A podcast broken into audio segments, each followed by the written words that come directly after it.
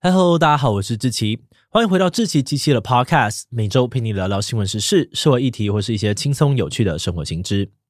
那今天这一集我们要来聊聊的主题是吉卜力饭。说到吉卜力动画出现过的美食，你会想到什么呢？是崖上的波妞热腾腾的火腿泡面，还是神隐少女当中无脸男大口狂嗑的山珍海味？回顾吉卜力动画作品，里面常常会出现大量的食物场景，宫崎骏会很详细的从料理阶段一幕幕的描绘到角色坐下来享用美食的过程，观众看完之后往往都会留下深刻的印象。不止如此哦，全世界粉丝都还很喜欢在现实生活当中还原这些吉卜力美食，分享在社群网站上。吉卜力美食的魅力到底有多惊人？为什么宫崎骏这么喜欢在动画里面画食物，而且还画的这么细致呢？今天就让我们一起来聊聊吉卜力饭吧。不过在进入今天的节目之前，先让我们进一段工商服务时间。新的一年又即将开始，原子习惯说，天才不是生来的，而是日常教育出来的。芒果果系列绘本透过日常故事引导孩子未来所需要的能力。现在更推出套组绘本，官网独家六八折。从人际关系、生活自理、健康饮食到永远玩不腻的寻宝游戏组，还有我们精心挑选的人气精选组，一次打包十九本全套组更是只要六折。输入 Podcast 七七还在九折，现省三千八百元，全网最划算。农历新年前下单还送限量芒果果红包，赶快点击资讯栏的链接吧。好的，那今天的工商服务时间就到这边，我们就开始进入节目的正题吧。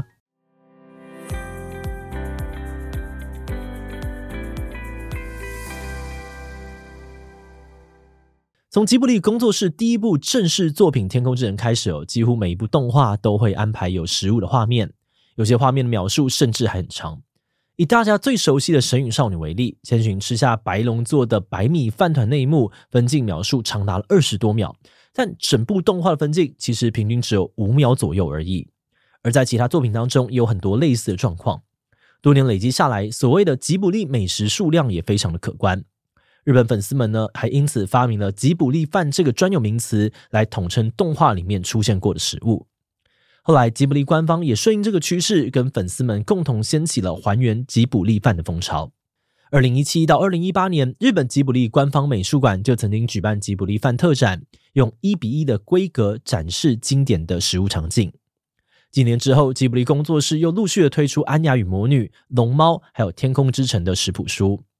二零二一年，台湾也有出版社发行了吉卜力工作室的各式各样的食物这本书，通整出二零一四年之前吉卜力动画里面出现过的吉卜力饭。二零二二年，日本爱知县的吉卜力公园开幕时，当地有间居酒屋还曾经推出吉卜力在线饭应援官方。那现在你只要去 IG 搜寻吉卜力饭的日文，就会出现五万多则相关的贴文，甚至还有专门还原吉卜力饭的账号。而在日本网站阿尼美阿尼美上面呢，网友们也票选出了最想吃的吉卜力饭排行榜。首先，第三名是《神隐少女》里面千寻爸爸大口吃着要给神明的食物。那虽然爸爸吃了一大堆，嗯，吃到都变成猪了，但其实那个有点半透明、软软的不明物体，因为认不出来是什么，反而神秘到让人超级想吃。后来有吉卜力的动画师证实，那个其实是古代稀有鱼种枪鳍鱼的胃袋。再来第二名，则是霍尔的移动城堡当中被荒野女巫下咒变老的苏菲，第一次在霍尔家中做早餐，后来由霍尔接手完成的培根太阳蛋。那虽然这道料理听起来蛮普通的，但动画实在把它画得太美味了，再加上那个煎培根的声音滋滋作响哦，不少网友都表示好想要跟他们一起吃早餐呐、好的，至于压轴的第一名呢，就是《天空之城》当中男主角巴鲁与女主角希达为了躲避空中海盗逃进矿坑当中，稍微喘口气之后，吃着巴鲁做的太阳蛋吐司，两人一人一半吃得津津有味，画面超香哦，香到不行。嗯，那当然，除了这三个之外呢，超受欢迎的吉卜力饭还有很多。吉卜力很会画食物的形象，不止深植人心，他们疗愈的动画风格也引起了很多人模仿。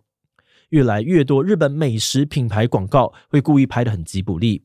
YouTube 上面很多的 Lo-Fi 音乐影片也会串接各种吉卜力饭的动画场景，陪伴听众度过各种时光。哎，不过说到这里哦，虽然这些画面很疗愈没有错，但让人疗愈的东西还有很多啊，像是猫猫狗狗也很疗愈，但为什么宫崎骏偏偏那么喜欢画食物嘞？这边我们就要来整理一下三种最常被提到的原因。首先，吉卜力动画的世界观啊，通常都有很多奇幻元素。而实际存在的食物刚好就可以作为虚构跟现实世界之间的桥梁，帮助观众进入理解故事情节，甚至产生强烈的情绪。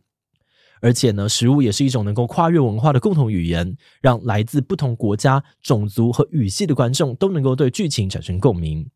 像是我们在前面提到最受欢迎的前两名吉卜力饭都有出现荷包蛋。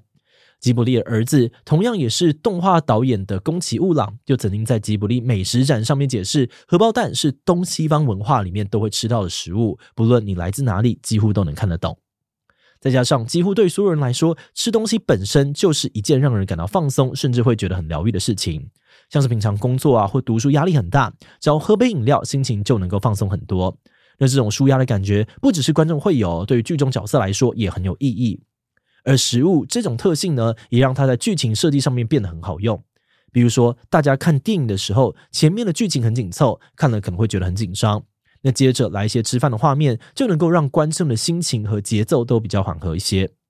那从剧情的角度来看，以霍尔的移动城堡为例，苏菲被荒野女巫下咒变成老婆婆之后，也是因为和霍尔、马鲁克一起准备丰盛的培根煎蛋早餐，大家坐下来一起吃饭，一阵温馨之后，苏菲才正式的成为魔法城堡的一份子。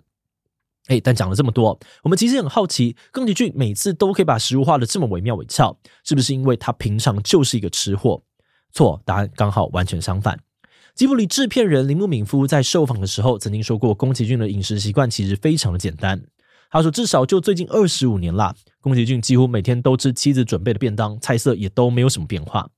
而在这些便当之外呢，宫崎骏还很喜欢吃杯面，这是常常呢在工作室里面煮，只有加调味包、青葱、草香菇还有蛋液煮成的简易泡面，给工作室的员工当宵夜吃。而员工们还戏称这种泡面叫做寒酸的盐味泡面。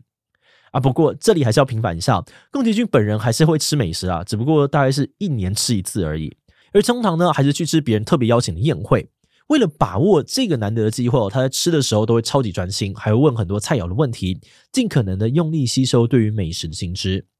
铃木敏夫解释，宫崎骏有这样的习惯呢，是因为怕自己常吃大餐，舌头会因此钝掉，所以靠着久久吃一次来让自己保持五官的敏锐度。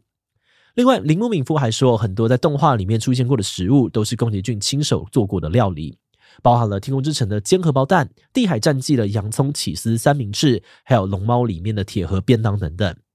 而且，身为细节控的宫崎骏，在动画当中对于食物的处理也非常细致。宫崎吾朗说过，《红猪》里面有一幕菲奥喝柠檬水的画面，为了精准呈现柠檬水透过玻璃瓶折射出来的光影变化。宫崎骏在这个短短的画面里面就用了七八种颜色，过程一点也不马虎。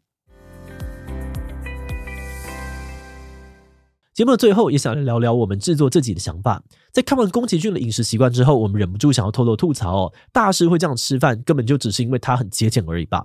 为了怕舌头钝掉，所以一年只吃一次美食。对于上一个礼拜吃一次美食，结果舌头钝掉，相信呢，呃，一大部分的人都会选择后者吧。好了，那不管原因到底是什么，我们研究自己的时候也发现吉卜力动画有一个有趣的现象，那就是几乎只有个性合拍的人才会坐下来一起吃饭，而且他们要透过吃饭这个仪式才能够真正的与对方建立情谊。虽然故事是虚构的，但这个设定却非常的符合人性。就像我们在约朋友见面的时候，通常都会说要不要吃饭，而不是要不要见面。换句话说，吃饭的意义已经不只是品尝美食、排解压力，同时也具有社交的功能。